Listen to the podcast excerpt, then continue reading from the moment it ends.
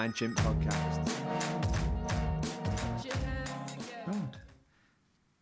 Hey Nick, welcome to the Mind Chimp podcast. How are we doing? Yeah, good. I'm just munching some peanuts. Actually, I find it keeps me going through the day. So nothing wrong with that. that's what you're hearing. It's not. It's not a problem on the line. How are I'm you? good. I'm good. I'm great. Um, I can't complain. I suppose the sun is shining, so I can't really. Uh, I got nothing to really complain about. But you know, I'm sure I could find something to bit overthink and overanalyze every single thing in my life. It's a, a strength and a weakness, isn't it? That over. I mean, all strengths are weaknesses, but that overthinking things. I mean, it does give you the ability to, you know, really get to the bottom of things. But on the other hand, it makes it harder just to enjoy it. You know, when the sun is shining, there's something else rattling around in your head. Um, or at least that, that's what I find. Yeah, massively. I, I went. I've just come back from um, Center Parcs. Um, never been before. It was a family do where everyone kind of got together for a week, and one of the. Obviously, at the moment, I'm in kind of I'm job hunting at the moment, but obviously, I need my phone for people to kind of call me. And one of the things which Center Parcs does is it cuts you off from the outside world. Yeah. So my my mobile phone was pretty much non-existent, and while it was a bit of a curse in the situation, it was actually just really good to kind of just leave my phone at home in the drawer.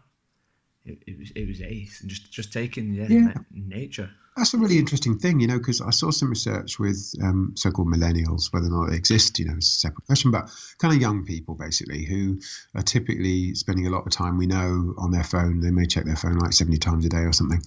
And they took them away for them from a day and they experienced that as a really kind of negative experience. And the, th- the comment that stuck in my mind was somebody was asked why, and they said, well, they just couldn't stand being alone with their own thoughts.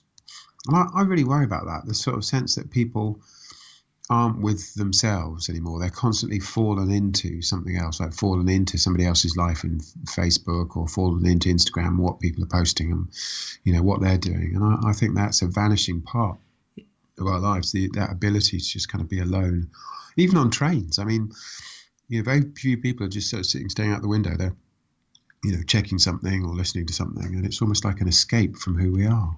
So it got a bit philosophical rather quickly. No, didn't no, philosophical is good. I think, yeah, you know, there is an art to being alone. I think it's um, I think it, it's a kind of embracing embracing that. It for me being on my own is is, is a good thing. Um, but for the first five ten minutes, I'm like, oh, I should be doing something. But that's just because of my behaviour of me being so used to being on my mobile device. So, okay, this I've got some spare time. I must be doing something. And I just think, Yeah. you're right. I mean, how many? The only time I actually ever really get to be on my own and just let my mind wander and come up with wacky, weird ideas or whatever tends to be in the bath because my phone. You know, I don't really want to get my phone damaged, so I don't. be- I don't really do any scrolling or anything on my phone like that. You know, every now and again I might take a, a book in there, but realistically, the chances are my pages are going to get wet. So I just tend to just be in the moment in the bath, which is yeah, a bit of an insight into my my, my day-to-day life. Um, Yeah. but I guess Yeah. if we had to say to you, Nick, what what what would be your log line? So a summary of who you are, and a log line being something you know over the top and a bit like a, a sentence which would sell a movie. What would your what would your log line be? Yeah, I saw that in your instructions. I thought it was a really good thing. And it struck me that a lot of people don't have a log line. And then I realized I have a log line because I put it on LinkedIn. That is my log line, you know, and my log line is the bloke who thinks he's discovered um, how people learn, but will probably be dead before anybody else thinks so.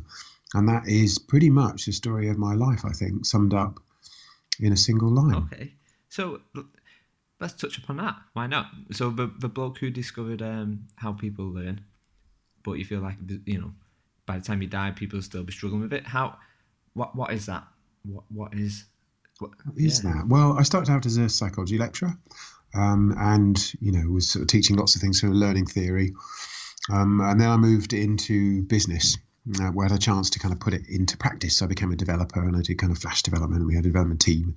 And I was busy putting all this instructional design theory and everything and learning theory into practice and thinking, oh, this is wonderful and we're changing the world. And isn't what we're doing so much better than what everybody else is doing?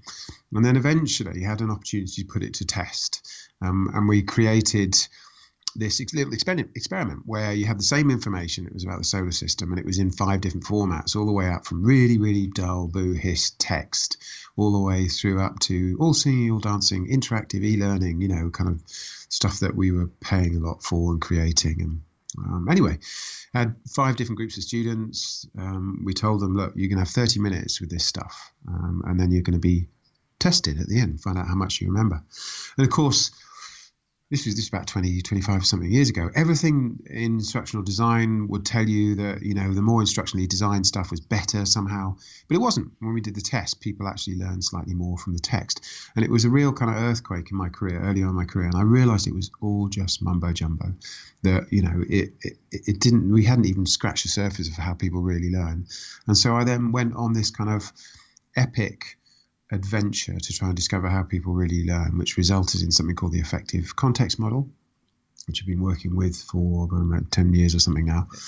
But the really sobering thing then was there was a point at which I really did realize that, yeah, this is really is. This is how people learn. This describes everything that I'm seeing and I know and all of the research that I've read. And I thought, wow, that's it. You know, it's kind of like, wow, I've, I've done it. Um, but then what I realized subsequently was that progress is kind of like 1% discovery and 99% marketing. And I found this horrifying because it was kind of like, well, I wasn't really interested in marketing or celebrity or, you know, or popularizing stuff. I just wanted to be able to say, look, there's the answer, off you go. And, and so the last few years have been this grinding um, realization that I have to be much more kind of out there if, if I want to kind of change things. Um, which which I never expected to have to do. Really, I was just interested in the answers. So that that's a rather long um, explanation of that sentence, but that's no, no, and that, that's a good good explanation. I guess you touched upon you know where you started off as a lecturer, so maybe let's just touch upon you know I I know who you are, Nick, and maybe for the people who don't know who you are, maybe give us a bit of a brief um, bio of kind of where you've come from to where you are now, if you could. Sure. So um, I was I was born in Woking. I grew up in Reading. Um, well, I went to Quaker school actually in, in Reading. So we spent a lot of time in, in sitting in silence. And probably was quite an introverted kind of child, interested in all kinds of arcane sort of stuff. Um, went to university to study philosophy and psychology, studied in the UK and the US. Um, didn't really know what I was going to do with philosophy and psychology, but I was passionate about it.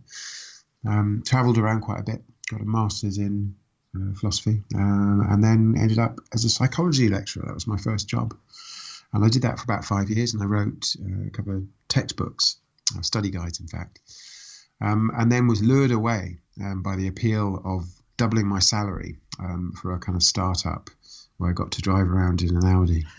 I felt important and um, started inventing all kinds of new things using technology um, and eventually got a job at Siemens Communications. Well, I think they thought I was going to be a librarian. There were all these CDs, and I think they were going to pay me lots of money to kind of sit with a secretary at a desk and you know, hand out these CDs to people who would go off and do some learning and then come back with the CDs later. And I didn't want to do that at all. So I, I learned Flash and I hired a Flash team and we started doing weird and wonderful things. then I went to the BBC for five years, um, which is really interesting, um, where I learned that you should put the audience at the heart of everything that you do, even though the BBC doesn't ever do that. Um, and then uh, from there to BP, uh, where I was for five years, met and worked with some great people, and then we moved across to PA Consulting, where I head up the learning innovation team, and I've done that for two years now. Okay, so kind of a, a wide range of yeah roles, I guess, um, and each one being quite unique. You know, being kind of different from B, you know from the BBC right through to P, um, BP. What's I guess what's the question here is kind of what what are the key learnings or the themes what you might have picked up from say the BBC and took with you to the to BP, if any, or, or what themes have you seen where you've seen it done wrong and you thought there's no way on earth I'm taking that to my next role. Take you can rephrase that question however you however you like. Yeah, I, it's a good question. I mean, there have been a lot. I like to think I've changed. There have been a lot of learnings, I guess. Um, one thing that stuck in my mind is when I joined the BBC early on. Um, I was sitting in a taxi with somebody who'd been there and was just about to leave for like you know been there for sort of thirty years, and this chap leant across towards me and he said, um, "Let me give you a bit of advice, Nick, uh, about working at the BBC." He said, "My one bit of advice would be." Um, nobody ever got fired for not making a decision. And it's, it's staggering advice, really, that the best way to get on in a business like that was just to, to not make any decisions. And I encountered that quite a lot in corporate life is that people advance by just not doing things, by, and particularly by kind of not taking risks. And I think that was quite formative for me in a way because there came a point where I realized that that wasn't really what success looked like for me. Was just kind of climbing some ladder by avoiding doing anything, you know, out of the ordinary. In fact, quite the contrary. I wanted to do extraordinary things. I wanted to do things that, you know, created a ruckus, as you say, you know, a bit of a fuss. We're different. We're exploratory.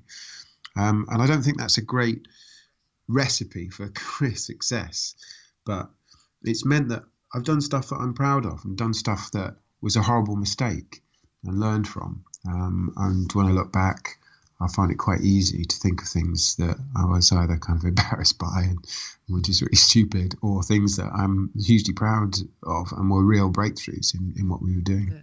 Okay, that's good. I think it's really interesting. You know, I think if you look at from where you are now to where you might be in ten years, if you look back and you think actually I've not made any mistakes and I've done well, my argument would be, well, actually, how well have you done if you've not made any mistakes? Because potentially you've probably just done the same old, same old, maybe adapted it and tweaked it a touch. But, you know, I think I'm a firm believer of your, your biggest learnings is either a win or a learning. And I think, you know, even your mistakes are kind of tend to be the best best examples of that. Yeah, I like that a lot. I think at the risk of sounding philosophical, there's a kind of the biggest mistake of all is not to make mistakes. And it sounds a bit silly, but um, what I mean by that is that I really do see lots of people who just aren't aware of their mistakes. They are making mistakes. Everyone makes mistakes all the time, but people who go through lives never really being kind of stopped in their tracks and thinking, "Oh, that was really." That was really idiotic. Why did I do that? Or, um, and I think that just means that they never really go anywhere. You know, developmentally at least, they never advance because they're not making, they're not aware of the mistakes. They're making mistakes, but they're not they're, they're not aware and, and so they don't change. So, I guess before we even get even into uh, probably a touch deeper, what when you was you know when you was in school and your teacher would say, "So Nick, what is it you want to be when you grow up?" What was it? What was the answer you'd given when you was in school? It changed. I think it does for most people. I think when I was really young, I wanted to be a zookeeper because uh, I was reading um, a bunch of books. I forget the name of the author, but um, uh, something uh, my family and other animals was a title I remember. Anyway, it all seemed really nice, kind of you know, looking after animals. And then later on, I think when I was um, at the Quaker school, we had a visit from two Buddhist monks, and I was super impressed by these chaps. It was two uh, male monks who seemed really thoughtful, and they had a really clarity of of thinking on a number of questions that we put to them. And, then for a while, I thought that that's what I wanted to do. Um, but the other thing I wanted to be um, was Doctor Who. I, I, really I liked Doctor Who as a program when I was younger, and I thought the idea of kind of traveling backwards and forwards in time that really appealed to me. So I think being Doctor Who was probably the um, the thing. Ah, okay. Interesting fact. So um, yeah, I used to live next door to a Doctor Who. Yeah, wow, which Christopher one? Eccleston. Oh, right, yeah, yeah. So there you go. There's a bit of insight. so Okay, so what I thought we'd do is, what I want you to do, Nick, if you can, is I want you to pick out four numbers from 1 to a 100 for me. Four numbers from 1 to a 100. Ooh. 86. Yep. Um, 77. Yep. 91. Okay. And 2. two. Perfect. We will come back to them later on. So I'm going to fire out some words to you, and I want I want to see what what's the first thing what comes to mind. Yeah, so try not to filter out the things what come to mind. Just go for it. So first one, learning and development. uh, it's not really a, a word, but yeah. just a feeling. It just it kind of makes it just makes me laugh. Really, I think. Um, learning and development. And it makes me laugh because there's just such a kind of gap between you know what those how those words are used and and, and how they should be. So yeah, that's my kind of reaction. Okay, social media. Fun. I think social media is a real lot of fun. Um, people use conversations that kind of that make it sound a little bit like um, use words like conversation, which make it sound a little bit dull, you know, and and you know, conversation social media conversation, this, and that, the other. But above all else, I think it's quite a lot of fun. Okay. Um, em- employee engagement. In fact, let's just rip that one up. Let's call it culture. Culture. Yeah. Um, Greg Urban. There's a country and western singer called Keith Urban. Every so often, I get mixed up, which is why I hesitate. But um, Greg Urban's written written some of the books that I really love about um, about culture, and that also links me on to the other guy, uh, Jared Diamond, not Jared Leto, who plays the Joker, but Jared Diamond. I'm terrible with names, but Jared Diamond, who's written books which really influenced me about culture, like um, was it Guns, Germs, and Steel, and The World Until Yesterday. When you read The World Until Yesterday, which is about culture in New Guinea, you realise that the culture has been a certain way for for millennia, and really what we think about as culture today or in our organisations is just a really a passing, a fleeting mistake in many cases. And so yeah, that's what comes to mind. Okay, and the last one, Nick Shackleton Jones. I don't know what to think about that. Um, uh, it's it's quite a long name, isn't it? um, but Nick Jones I, I never use because it just it it sounds like a made up name. Mm. So um, you may know that I struggle. I've had problems with this when, I, when I, I'm a coffee addict. When I go into Starbucks, I've learned that you can't give your name as Nick um, because if you do, it's such a common name that routinely other people pick up your coffee or you pick up somebody else's. So um, I put I use Romeo instead because it's a name that everybody uses, and um, I thought everybody knew how to spell, but apparently not.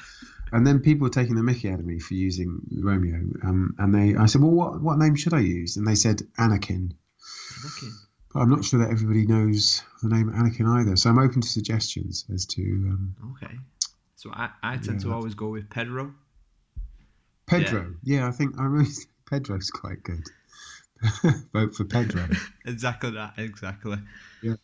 Yeah. So, like so if if you was to give a book as a gift to, um, and I'm just picking up on the ideas of the books which you mentioned then, but if you was to give a book as a gift to three people, what book would you give them?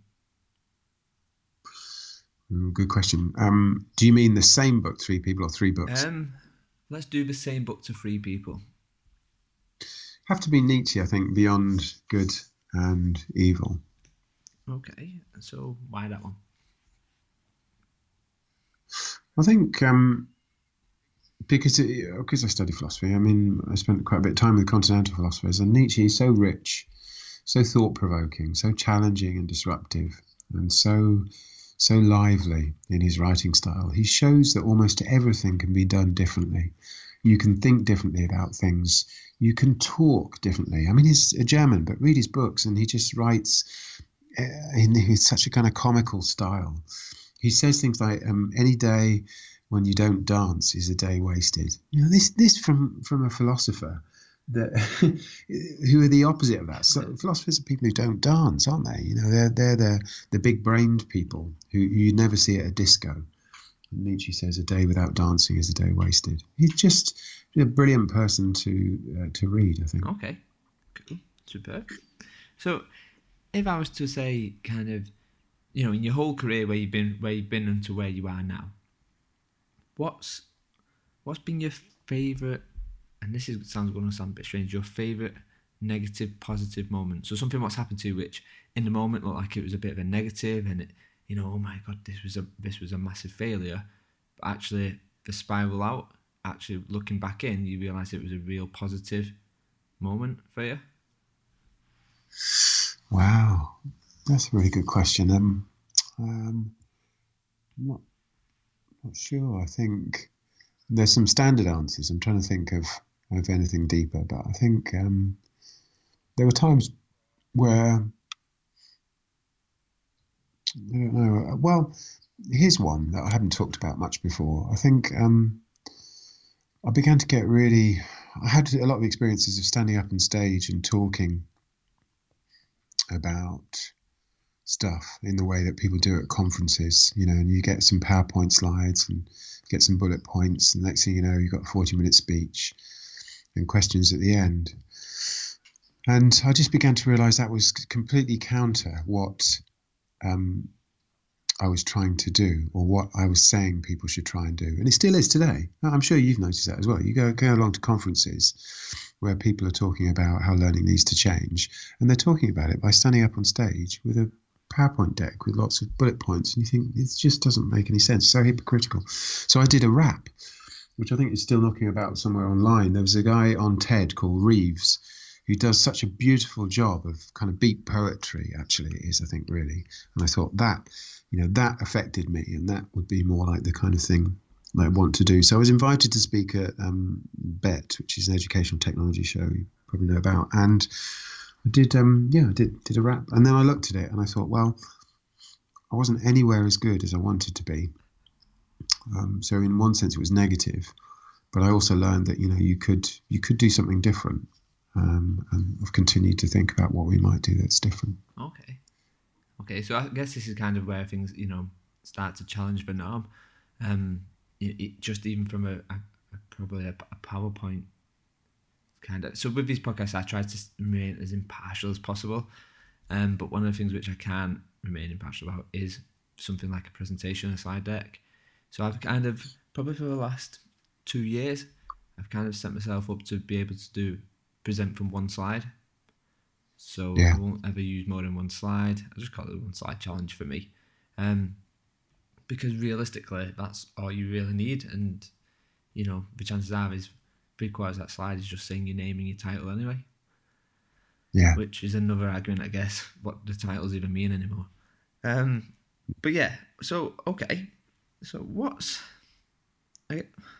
if you know looking at kind of you're always developing, you're always developing, and you're always picking up something new, picking up a new skill, a new technique, or whatever. What what would you say the top three resources you're using right now? Um, and let's let's put a bit of a, a bit of a rule on this. So it can't be excluding yeah, we'll exclude social media. So you can't use social media as a resource. Right. So what?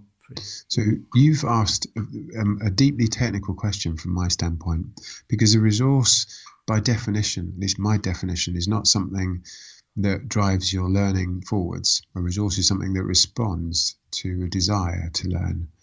So I know it sounds like an academic distinction, but in a sense, um, I can tell you the answer to what resource is. But really, the interesting question, I, I believe, is you know what experiences, in the sense, are, are driving your learning forwards. Um, in terms of resources, um, did you say I'm not allowed to say kind of social media and stuff? Yeah, like let's rule social media out because it's it's it's too easy to say social media.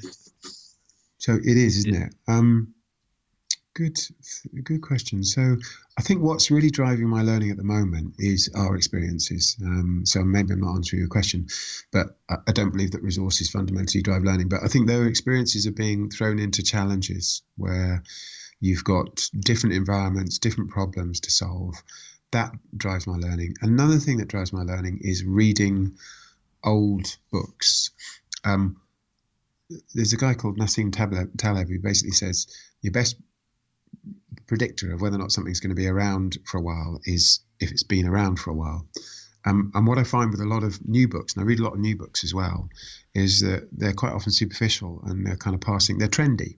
They're, they're just something that's that's fashionable right now. Was if you actually read some of the older books, philosophers and thinkers, you discover things which the, the best ideas are there, to put it another way. The really interesting thoughts are there. So I really struggle when people ask me about things like what blogs or resources that you you use. Because anything in learning I just find the only reason actually I, I read learning blogs is because they wind me up so much that I, I have to respond and write something. So if I really want write, you know, the best way for me to write a blog is to actually read some of the the existing blogs on learning, and it just makes me so furious that I feel obliged to kind of respond and set the record straight, and then I I write a blog. Okay. Um, but that's a kind of negative use of of those resources, I guess. Um, but it's I mean this is as honest an answer as I can give. I think. I don't I, I don't think it's a negative because the thing what you put out will be will help shape the people who are following you and stuff like that. So let's just say it as a way of giving back. Um, I think a lot of things are built out of frustration. You know, I think I was reading recently about um, spandex, the, the lady who oh, created yeah. spandex, and she was saying the reason why she created it was it. What happened is before this it come out, people would cut the bottom off, so that you, you get this you know this streamlined approach and um, it was it was only because of frustration, because of the, the, the, thing rolling up constantly. She, she, said, "Why is this not already here?" Um, yeah, it was it was just tracking her whole story of how high spandex was. It just come from frustration. Yeah. So I think I think you picked up on something really well. I think in our industry, people do not know the difference between a trend and a fad. You know, for me, if someone mm. says, "Well, what's the difference between a trend and a fad?" I'd say, "Well, denim is a trend. You know, originally workers used it for overalls, and over the, over the length of time, it's it's remained here. The fad is whether you have rips in your jeans or whether you turn up your jeans, or you know, I think being able mm. to kind of distinguish between a trend and a fad is really important, especially when you know where we are right now in, in what we do, kind of chatbots and this and that, and it's yeah, it's great to kind of constantly challenge and see what we can use. But I think we have to be really careful not to fall into that magpie syndrome of shiny, shiny. Yeah, there's. I think there's an even worse thing about trends is often they reflect ways in which the current convention defends itself. So they're they're essentially kind of defense mechanisms. So um, there's there's a trend, for example, away from LMSs and a dawning realization that they're not only horrible kind of things that don't help learning, but in a lot of cases they actually actively prohibit learning or stop learning, you know, effectively taking place. And the, the but the LMS industry obviously wants to continue. So the the the fad that's kind of spawned is things like microlearning, where basically it just um, allows the the same old approach to continue to survive a little bit longer. So that it's even worse in, in the New Jeans example because quite often the fads are an attempt to stop the trend. They're an attempt to turn back, you know, the um, the clock really and continue to do things in the same way. Mm. Um, and I think that's why they can be troubling. I think it's re- it's really interesting, and it's going to be a question which I'm going to ask you somewhere down the line today, anyway. But it's for me, you know, the LMS industry is a bit like it's a bit like the CIPD, and it's a bit like the Weight Watchers, and it's a bit like this. They create this own little ecosystem, which is self fulfilling because you know you look at say CIPD, I bounce back and forth on whether I like them or whether I don't like them. Um, but what I don't like is the kind of subscription model where you've got to subscribe every year, you've got to keep your stamp up to date and stuff like that. And it's a bit like how a Weight Watchers program works. You know, you go, you join Weight Watchers, your teacher, you know, here's some eating here, have these points or whatever it is. And then if a behaviour change hasn't happened, you leave Weight Watchers, and then in six weeks' time, you find yourself back at Weight Watchers because you put your weight back on.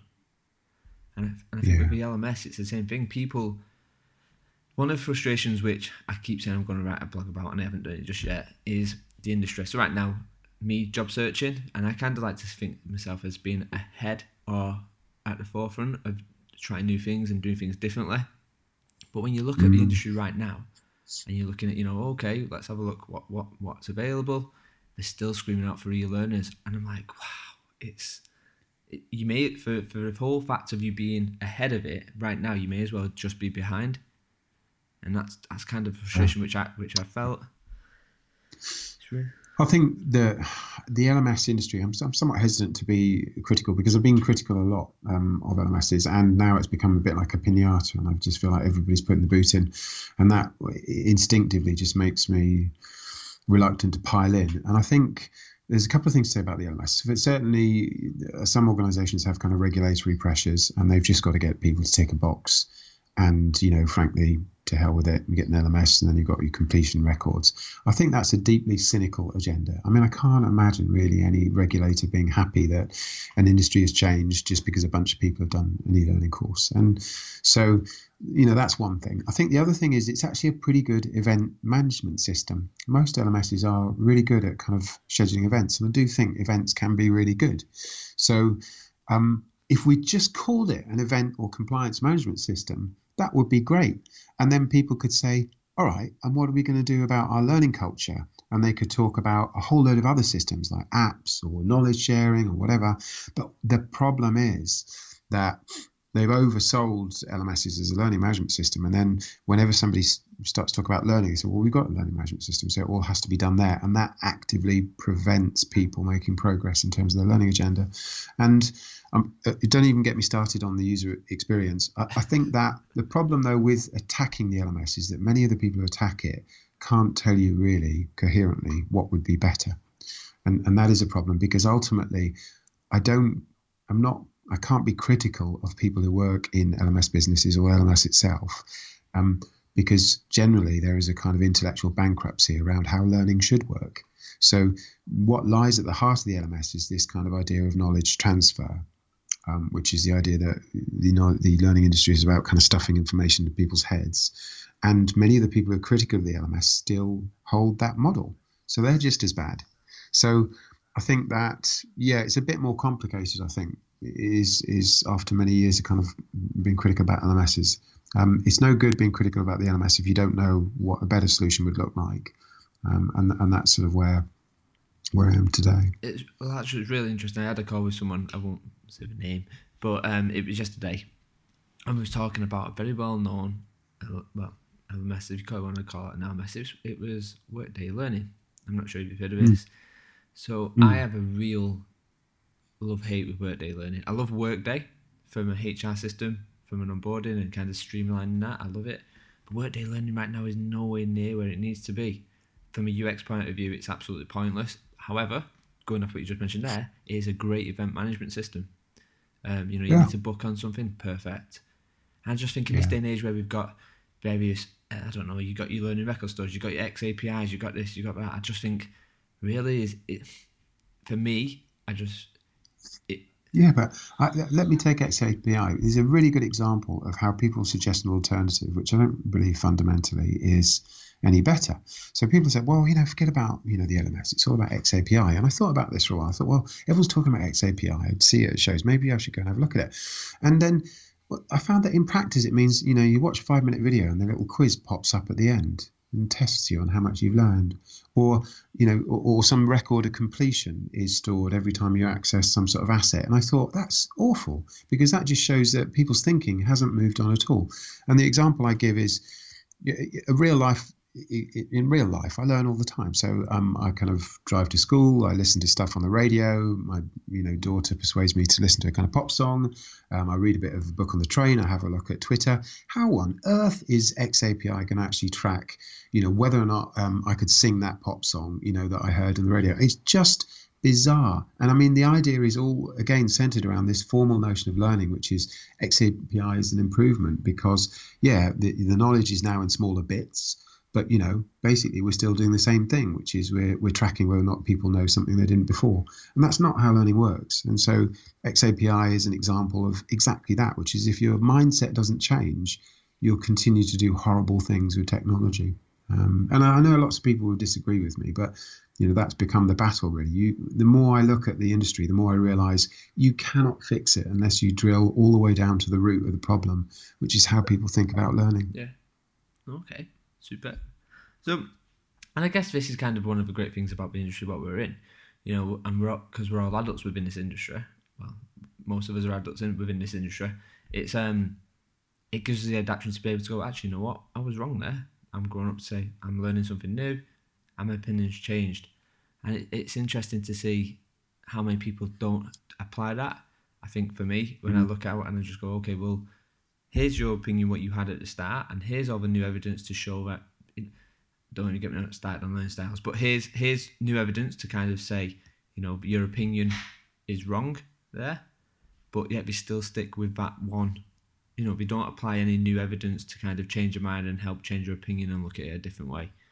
I think yeah, yeah. It's, um, it's, it's interesting. So, if I was to say to you, Nick, explain to me what what you do. Explain to a three year old what it is you do. What would you say?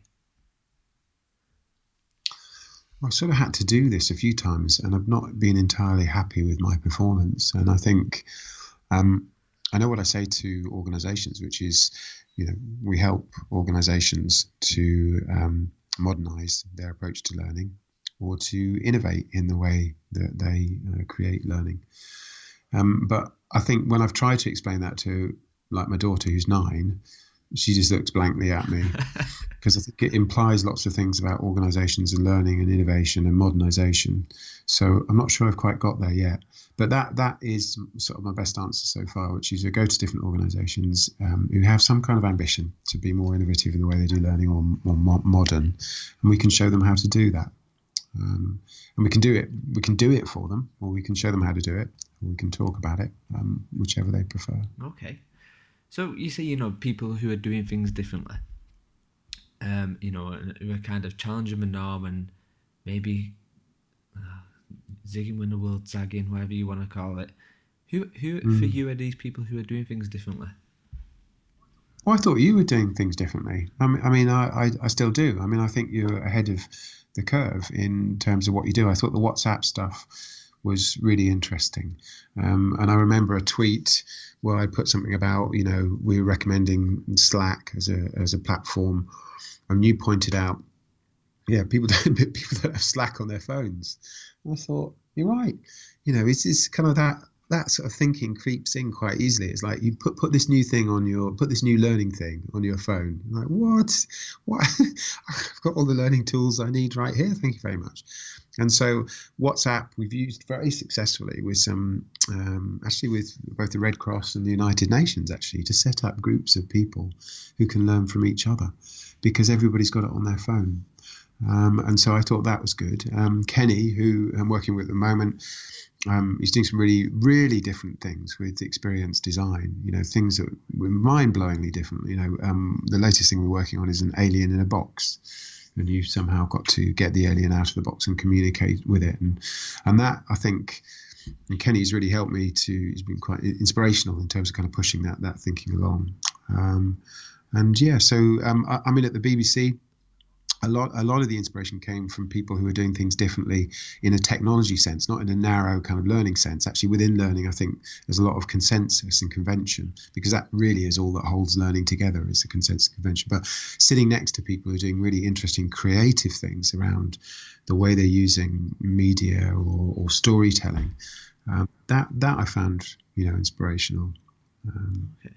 So yeah, I was um I was speaking to Kenny a couple of weeks ago and um we was talking back and forth, and the stuff what he he's doing kind of reminded me of something what me and um my well my mentor by the very start when I joined my, when I started my career in L and D, we created we worked for a large telecoms company and it was based around these top 10 processes which was the top 10 car drivers which was the top 10 people were struggling on.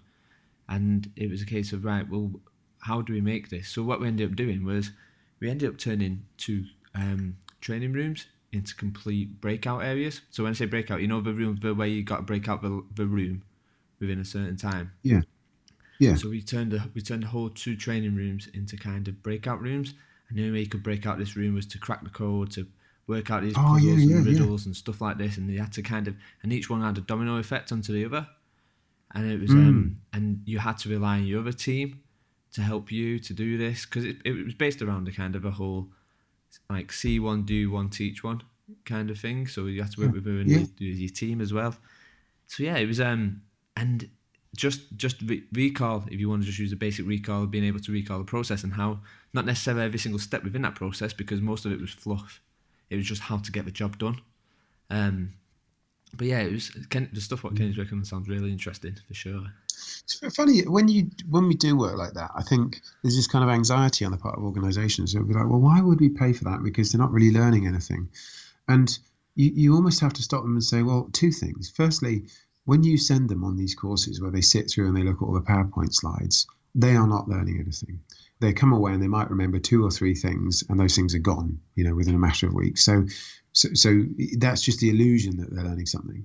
And then, secondly, do you know why they're really going on the the training courses that you currently provide? Look at the feedback forms. They go for the networking. What what they really go for is the experience. They go because it's an experience, and yet you're pushing people in a room and showing them PowerPoint slides, and you're calling that learning. If if they're going there for the experience, why not have a think about that? Why not create a good experience that actually shifts the way their level of engagement or their capability to do something or, or whatever it is? Why not just think about the design of that as an experience? And and it is really twisted. I think, as I say, because people have this transactional idea of L&D at the core, which is that somehow here's a list of things people need to know. Just give it to you. You're going to put it in a course. Everyone's going to know it. You know, job done, ROI, all that.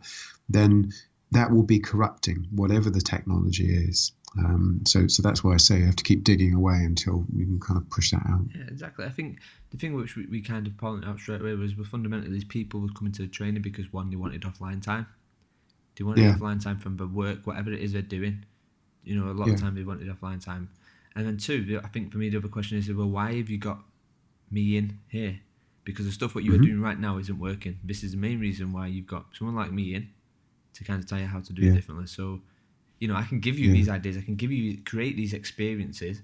Unfortunately, you can't make people learn. You can't make them do that.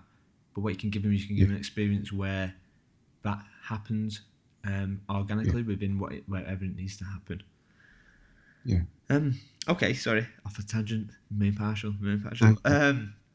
So I guess what I think we've we've kind of already touched upon this in a way, but I guess what let's go over it again. What what is the love hate what you do within your industry now? What is a thing that you you love to hate?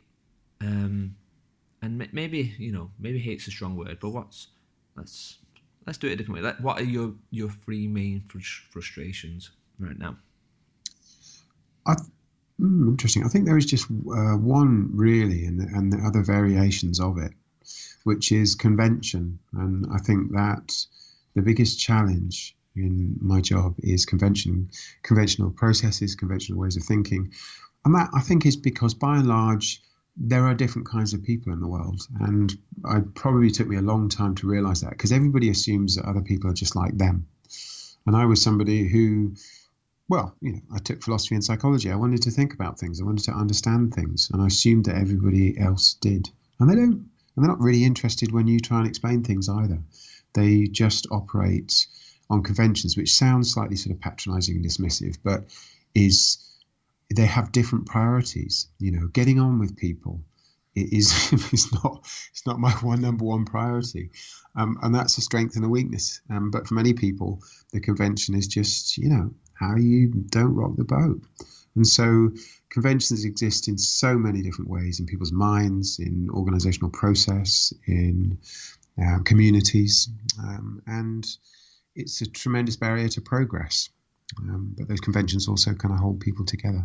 Uh, so for me, I think that's the big, the big challenge is overturning challenging conventions. Okay, okay. So there's a football stadium, and all the people, the football stadium is absolutely full and you've you've managed to buy two big billboards.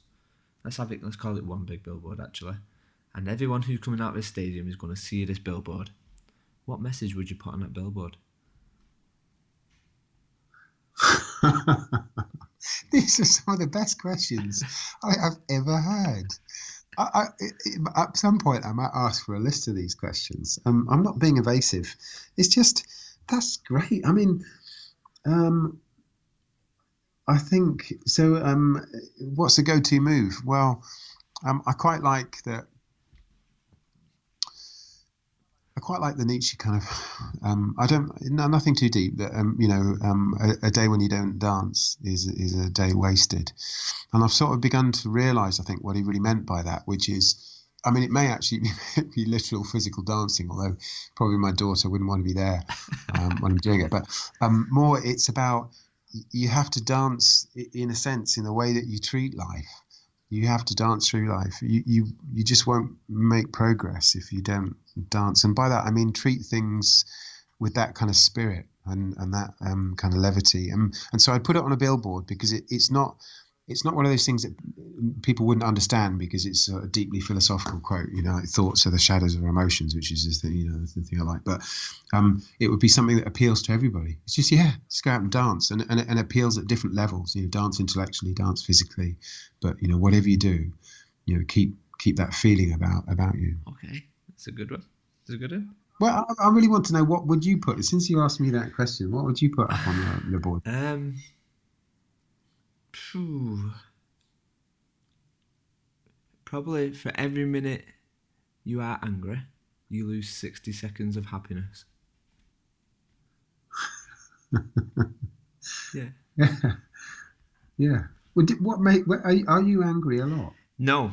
So this the reason why that quote was was because when when I very first started out in my L&D career, um, I used to put quotes on the door when people would walk in, and it was just a little little social experiment for me to see how many people would notice the quote change daily.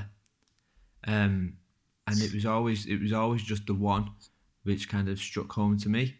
Um, well, there's there's a there's like two ones, um, but that was the one which kind of always kind of helped me. And then it was always I always timed it right for when they had to do some sort of learning or you know we had to we, we had to put in because of our business needs like a hot phone challenge when we was working mm. with um, a customer service team center so we had to create that experience of a hot phone challenge and you know speaking to as real life simulation.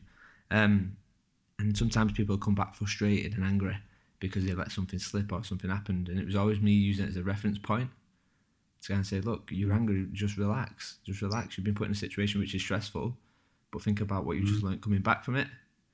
So it's just always a good anchor point more than anything. Um, but yeah. it's funny that I, I spend quite a bit of time in taxis, and you'd think that a taxi driver basically you have to be a really chilled person because you spend your whole day sitting in various traffic. I mean, I was in Istanbul, I think, last week before last, and the traffic there is just insane, and people drive like the dodgems at the fairground, and you'd think that people would just be really chilled, but they're not. They're all wound up and angry. And I, th- I thought, blimey, imagine spending your whole life practically being this frustrated and wound up and angry at everything. And um, you're right. I mean, I do get angry about things, but I sort of have to stop myself and remind myself that um, you know, it just it hurts me than more, more than it hurts anyone else. And this is it. And I, I guess, you know, for me personally, what what for, for that minute you're angry and then then emotions take over. You, the damage what you could do, the words what you said, or whatever. Some sometimes they can never be kind of unsaid. So I just think just mm. don't don't be in that situation. Just try, you know, mm. acknowledge the fact that you're angry, you're frustrated, acknowledge it, but don't let it kind of shape you and shape what comes next. Yeah. So, yeah. Oh, okay. Yeah. Let's let's change gears a little bit. So, if Mickey is a mouse and Donald is a duck, what's Pluto? If oh, let's do it. If, if, Mickey is a mouse, Donald is a duck. What's Goofy? Let's do Goofy. Goofy. Well, isn't Goofy? This is a this is one of these trick questions, isn't it? Because I thought Goofy was a dog, and I also think Pluto is a dog. In which case, Goofy has a dog as a dog, which is just weird. Um, so I, I think it's dogs all the way. Okay, cool. That's good to know. so, I mean, for me, I think Pluto's a dog. Goofy wears a hat and drives a car. So I'm not really. And Pluto Mickey's dog? It's been a while since I've watched cartoons. I'll let the audience decide which one that one is. Yeah, I think, but that's it, isn't it? Is the paradox? I like it really a lot because you're saying, can a dog be a dog's dog? And, and that, you know, that's quite a philosophical question, really. And you know, maybe, you know, Pluto is a dog because he defines himself as a dog.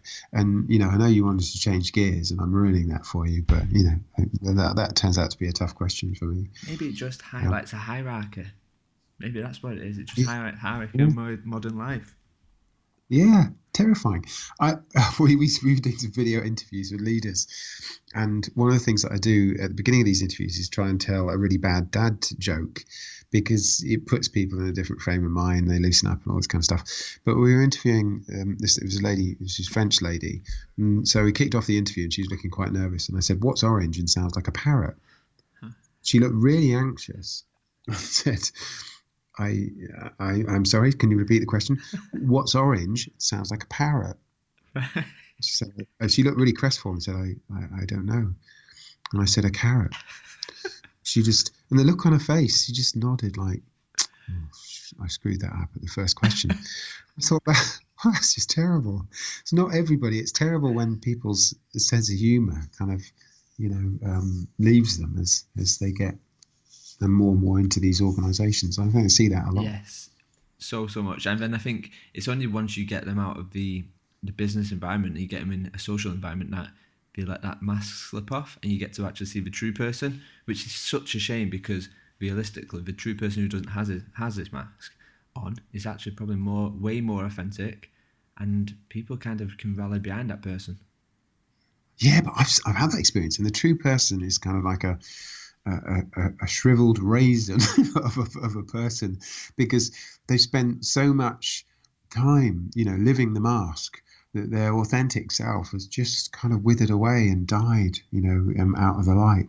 We work with um, um, it's actually a company called RADA for Business, um, and they do a lot of work with organisations, um, going and, and helping their leaders to be able to express themselves. And I was talking to uh, one of the guys there, one of the trainers who does this kind of work, and he was saying it's a bit demoralizing sometimes because sometimes you realize with a leader that they've spent so long being this kind of grey kind of fabrication of a person um, that in that in that RADA session that they do, they're just their repertoire is now so limited, so stunted that you know there's only there's almost nothing you can do with them. And I thought, wow, you know that's kind of sad reflection on what our jobs sometimes just do. Just a bit, just a bit.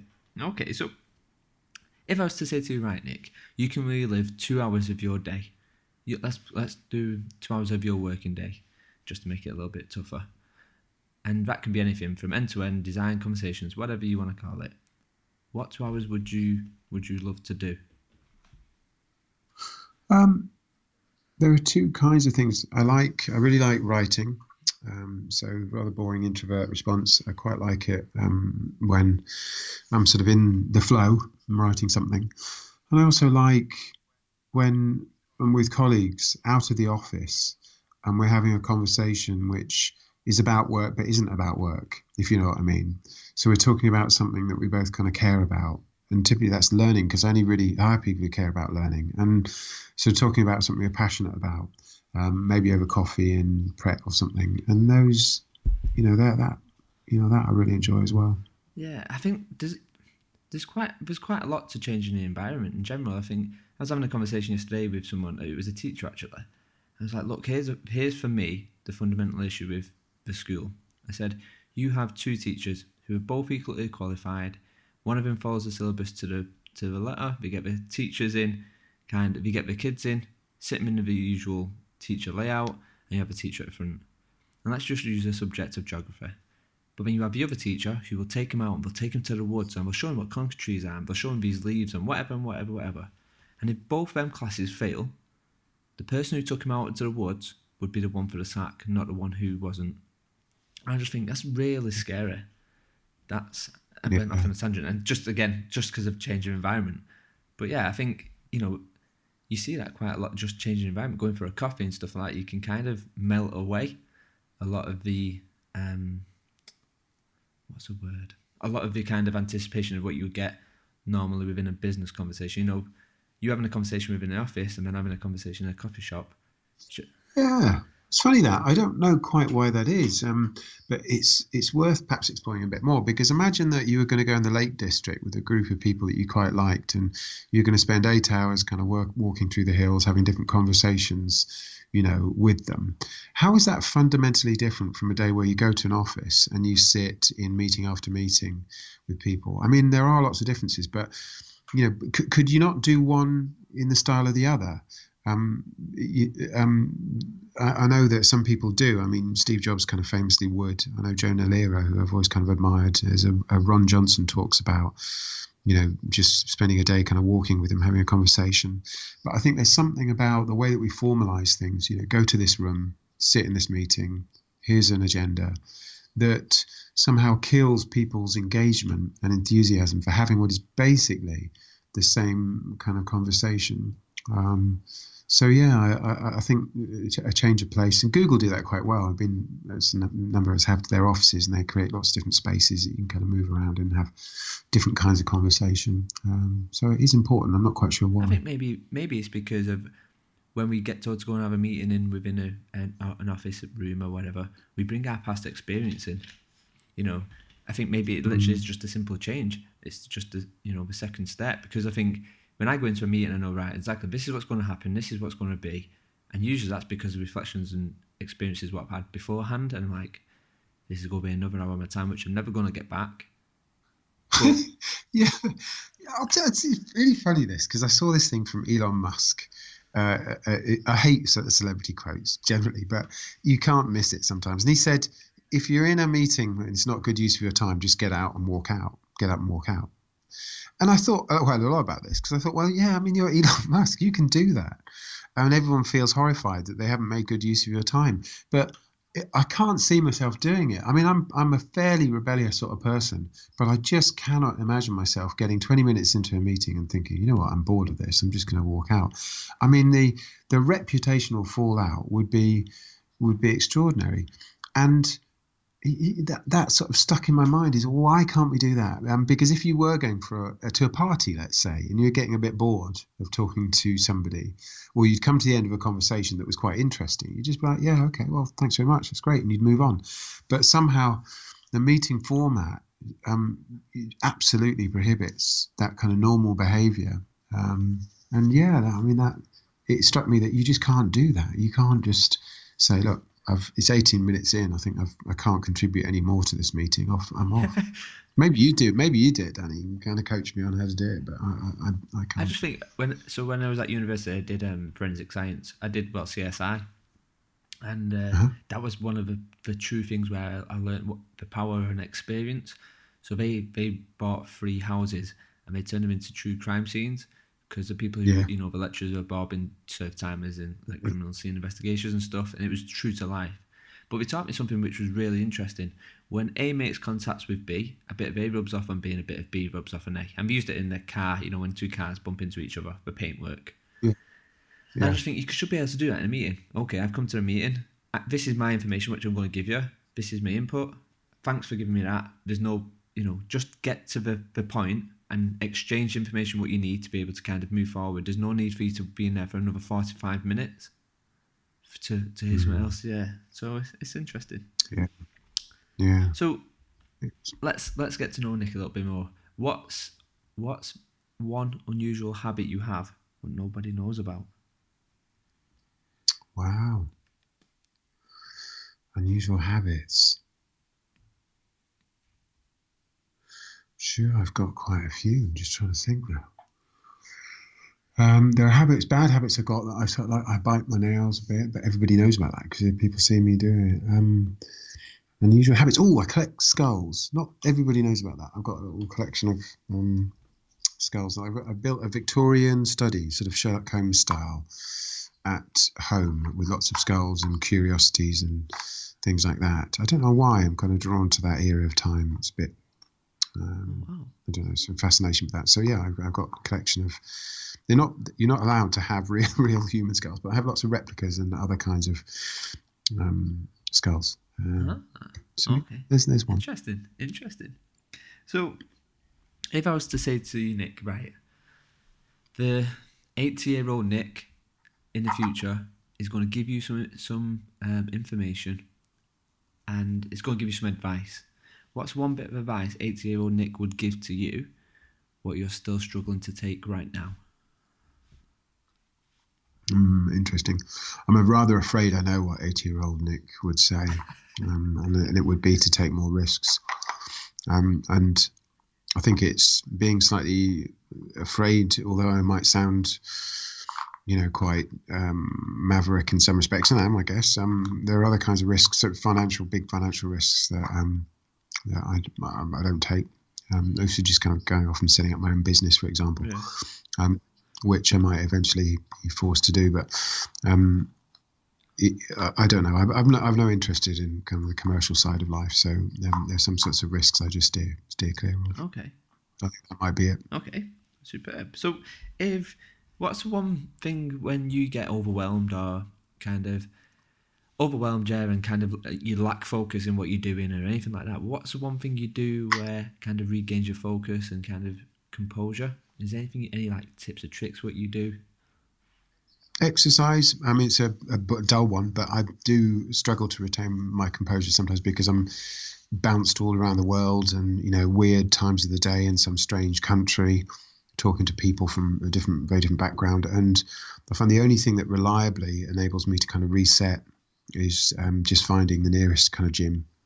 Um, so exercise does that. I can use it to kind of reset myself mentally and physically. I think. Okay. Any type of exercise in particular? So, like, are we talking CrossFit? Are we talking, you know, dead bench, or are we talking something more like gymnastic and body movement? What's what's your go-to? So it's either um, uh, kind of uh, free weights or um, running. Okay. So I, I, either. Okay. Superb. So I know we, we hit over the- hour mark here, so I've got a couple more questions, and then I think we're done. Yeah, yeah. Um, Good. What's the one thing? What's the one idea you have seen, and you thought, "Sweet Jesus, I wish I came up with that one." And let's let's define it. Let's let's refine it. Sorry, so that it's it's not something like Google. Um, let's say within your within our industry. Mm. Well, I was thinking of something, um, but it's only tangentially related to the industry. Um, within the industry, um, I think, oh, that's a good one. Okay, so I've got a couple. Um, so Duolingo is basically a realization of um, some of the things that I'm currently writing about in this book that I'm trying to put together, um, which is a blurring of work and learning. So I don't know, you probably know a fair bit about Duolingo, but basically there's a point at which you're learning, and you, as you may not realize it, as you start to get better, you you're actually doing real work. You're doing real translation work, and and that is ultimately, I think, the model that I'm writing about and talking about now, which is how do you actually blend learning and work in a way which is kind of seamless. So Duolingo does that. Um, but the other thing is, I mean, I remember when I was at Siemens Communications, we used to go to schools and talk about the future. Um, no, actually, we used to, I don't think that was my brief. I think we, we ran an award scheme, and I used to have to get up on stage and talk about things. And I chose to talk about the future. And I remember, and this would have been, you know, 25 years ago, talking about a world in which we didn't need signs on the sides of the road because everybody had a headset, um, which kind of superimposed what you needed to know. Augmented reality, basically.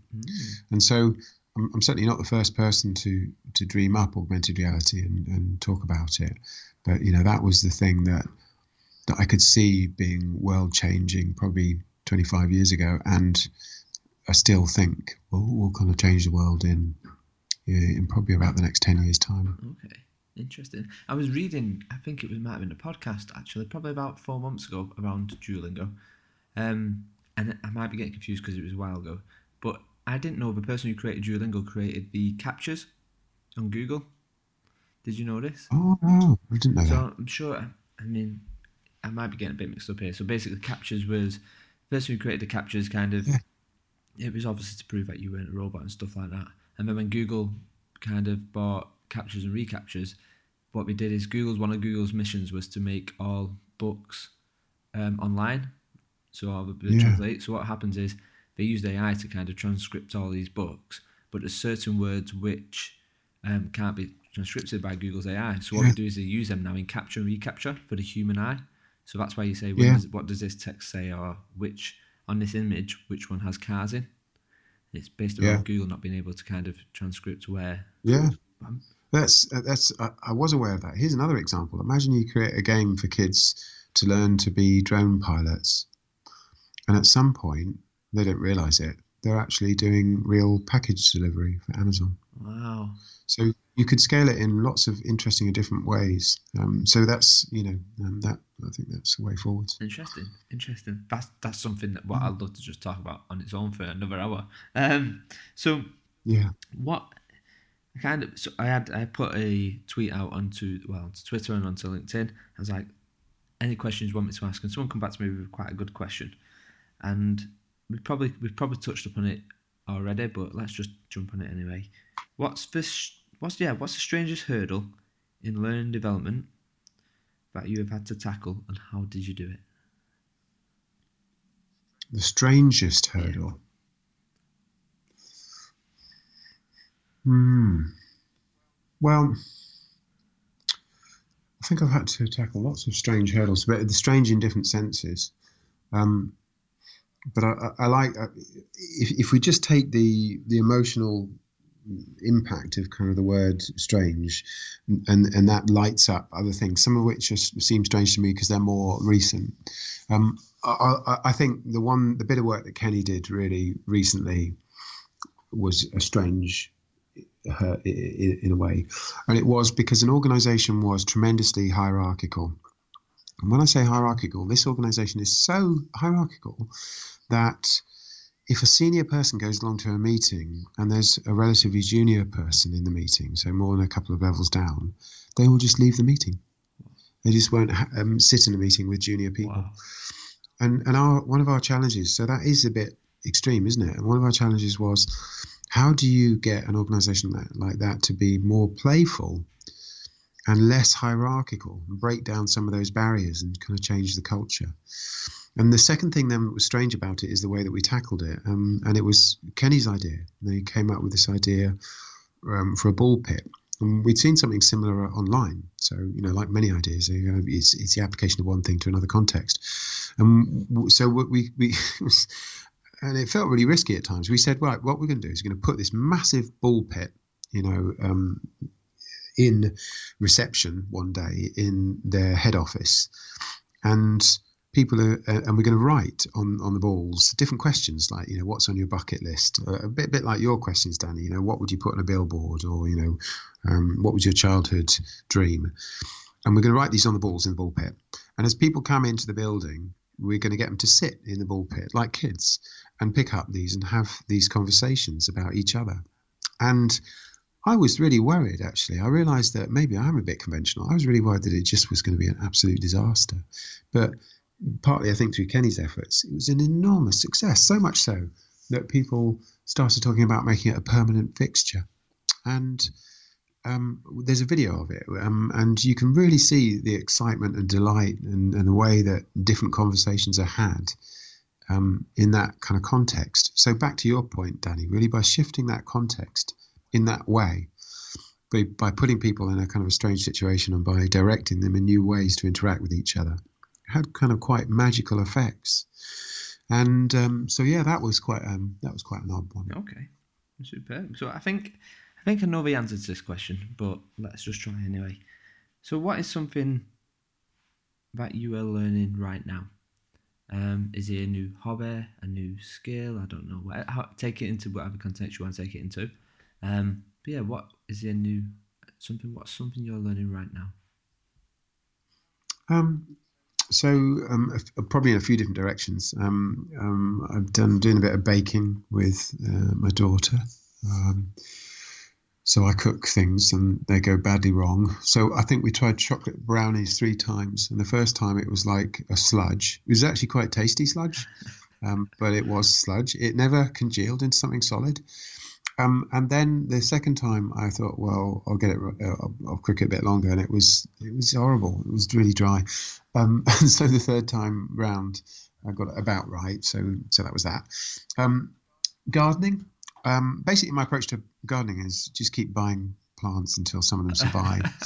Um, and so I think I'm learning, but very slowly, um, badly. and then I'm reading a, a handful of different books um, at the moment. Um, Damasio, um, neuroscientist on learning.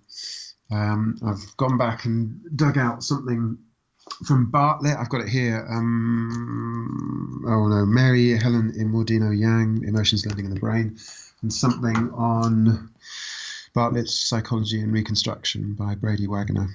Um, so I'm learning a little bit about those things. Was that the answer that you thought I was going to give, Danny, or was no, it something? it's actually quite interesting. So, I thought so. I mean, obviously, you've got to be careful because it's your idea. But I mean, I thought you was going to mention about kind of a whole process of the book.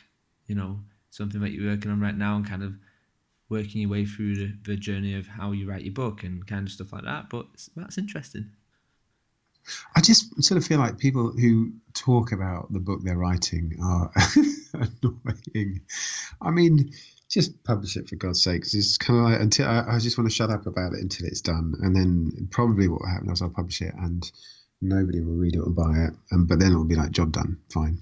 So, but I, I do know some people who who it's become like a central theme for them about the book they're writing. Right. I'm writing a novel. You know, you meet them and know, I'm writing a novel, and I just think that's I, I, don't know something about that. I'm not quite sure what it is. It's just annoying. So I'm going to try not to talk too much about it at the moment. I don't think I'm really learning um, about writing a book. I'm just ploughing through it, and I'm going to write it, send it off, and hopefully it'll be a success. Good.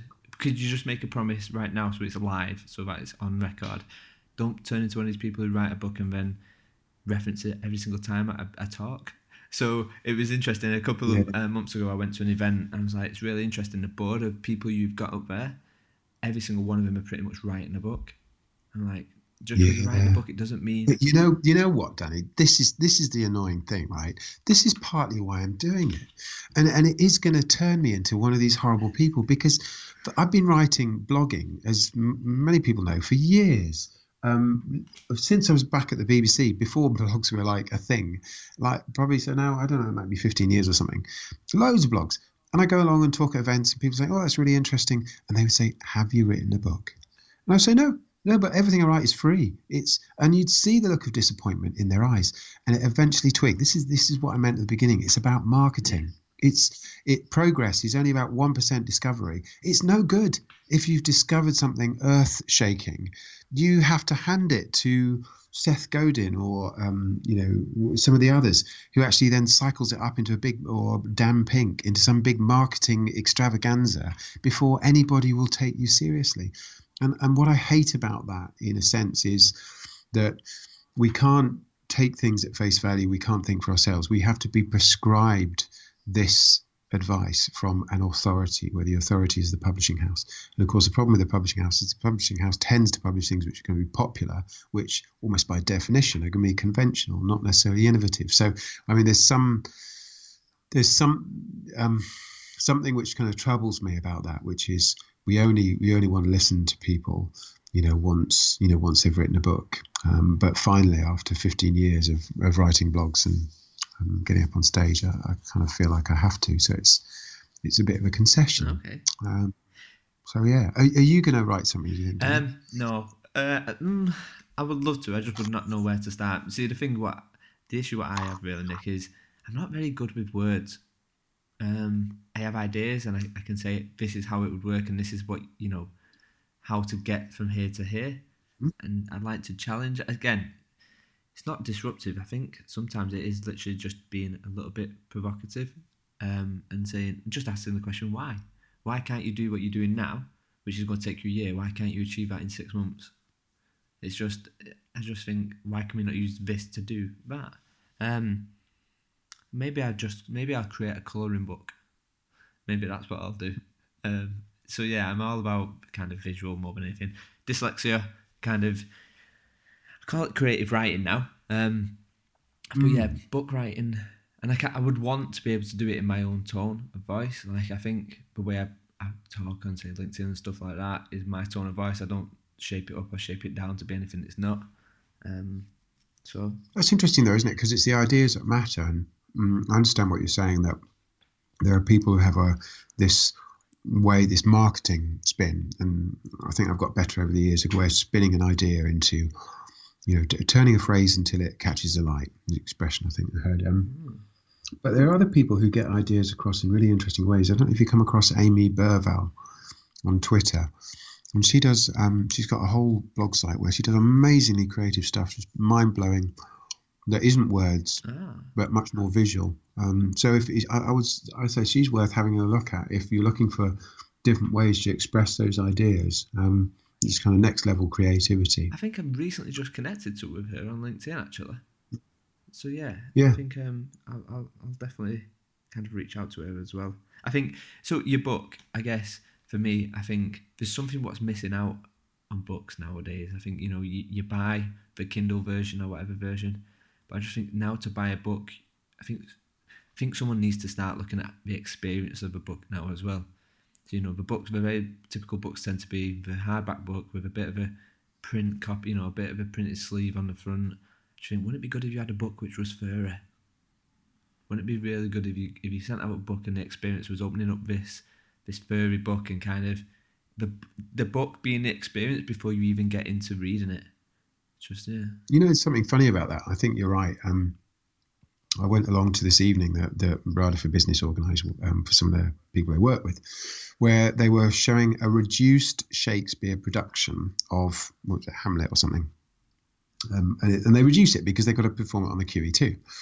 Um, and I was sitting next to a publisher as we watched this thing, and so I can't remember how long it was, like 40 minutes or something.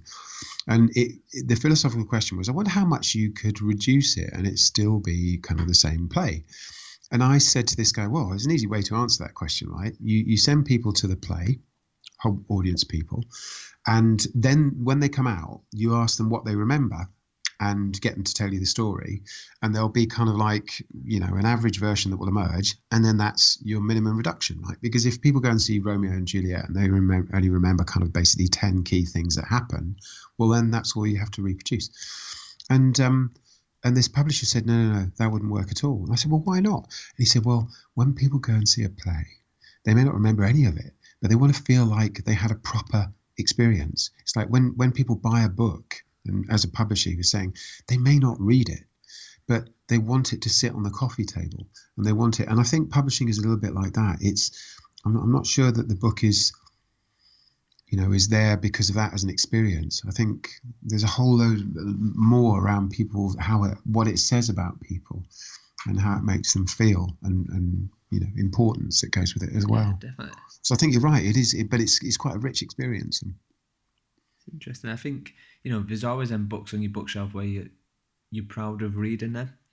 Um, and it's like, yes, I've read that yeah. book. And I think you you put me onto um, Anti Fragile and for me, mm. I found that a bit of a struggle to read. I kind of had to keep yeah. going back and forth to it, back and forth to it. But once you get through, you're like, okay, I'm, I'm quite I'm quite proud I got through that one. There's a book which I'm reading yeah. at the moment called The Little Big Things. Um, well, I finished it now, but basically it's around a, a guy who went on a lad's holiday, um, and he jumped into the sea, kind of headbutted the sandbank, and then he, he remained completely paralysed from the neck down. Yeah, and it's talking about him re-experiencing life again and kind of how the whole perception has changed on what. I'm just typing it in. Um, little, the little big. Yeah, little big things. Um, I think okay, J.K. Yeah, Rowling's written the, yeah. the intro for it and stuff. Um, that's a real good book. Just, just it's just a simple. It's you know, it's not an intense read or anything. It's it's quite a simple book, but I think it just lets you look at things slightly different again. It's um, it's a really good book. Mm. So yeah. Okay, so two more questions and we are done, Nick. So I asked you at the beginning yeah. for some um, for some numbers. Um, these numbers yeah. tally up to a list of random items which I've got. So the story yeah. is this: you're on a, a, desert island, and the only items that you got are these. So you've got a cement stone, um, some lip gloss, a screw, and a spoon. What do you do? Cement stone. Do you mean like um what like powdered cement? Yeah. Um, a work. Would you say work clothes? Um, uh, so you got cement stone. You got lip gloss. Lip gloss. Um, a screw and a spoon. Mm. What do you do with these items? Well, the cement, um, I guess, quite easy as it's a desert island. I can mix it with sand um, and water and I can hopefully build some kind of shelter. Um, so I think that would be quite important, and something that I could use to cook on. That might be even more important, like because you can build something with cement that um, it's like an oven. You can do all kinds of things with that, like um, bake ceramics and stuff in it. So I think that would be important. The lip gloss, I'm really not sure what I would do with that. I think it would just melt in the heat, wouldn't it? Okay. Um, and then the screw and the spoon. Well, if it's just one screw, I'm not sure how much mileage I can get out of a single screw. But um, I don't know. Um, I don't know. Probably let's say I'll screw it into a tree, and then I can hang things on it. You know, so like um, if I have a jacket or some clothes, um, and then the spoon. I sort of feel a spoon would be important somehow. Um, uh, because if you didn't have one, I think you'd have to make one, wouldn't you? Mm. So, a spoon, um, I would use for, I don't know, uh, let's say I got coconuts. You know, how are you going to get all the, you know, the, the coconut stuff out of the coconut, the flesh or whatever? You use a spoon to scrape it out. So, shout. Yeah. Um, you yeah. didn't have easy ones there, to be honest, Nick. I've kind of asked these kind of random questions, um, and it looks like you've had some quite hard ones there, to be honest. I'm not sure about the lip gloss, so that's going to keep me, me worried for a while. So, right at the very beginning of the car, um, I asked you why is it you want, you know, when you was in school, what is it you wanted to be, and you said zookeeper, I think. Obviously, yeah. we're, we're constantly learning, we're constantly developing, and really, we never really stop that, and we never really grow too old to be able to do anything. So, if I was to ask you this question now, Nick, what do you want to be when you grow older? What would you say?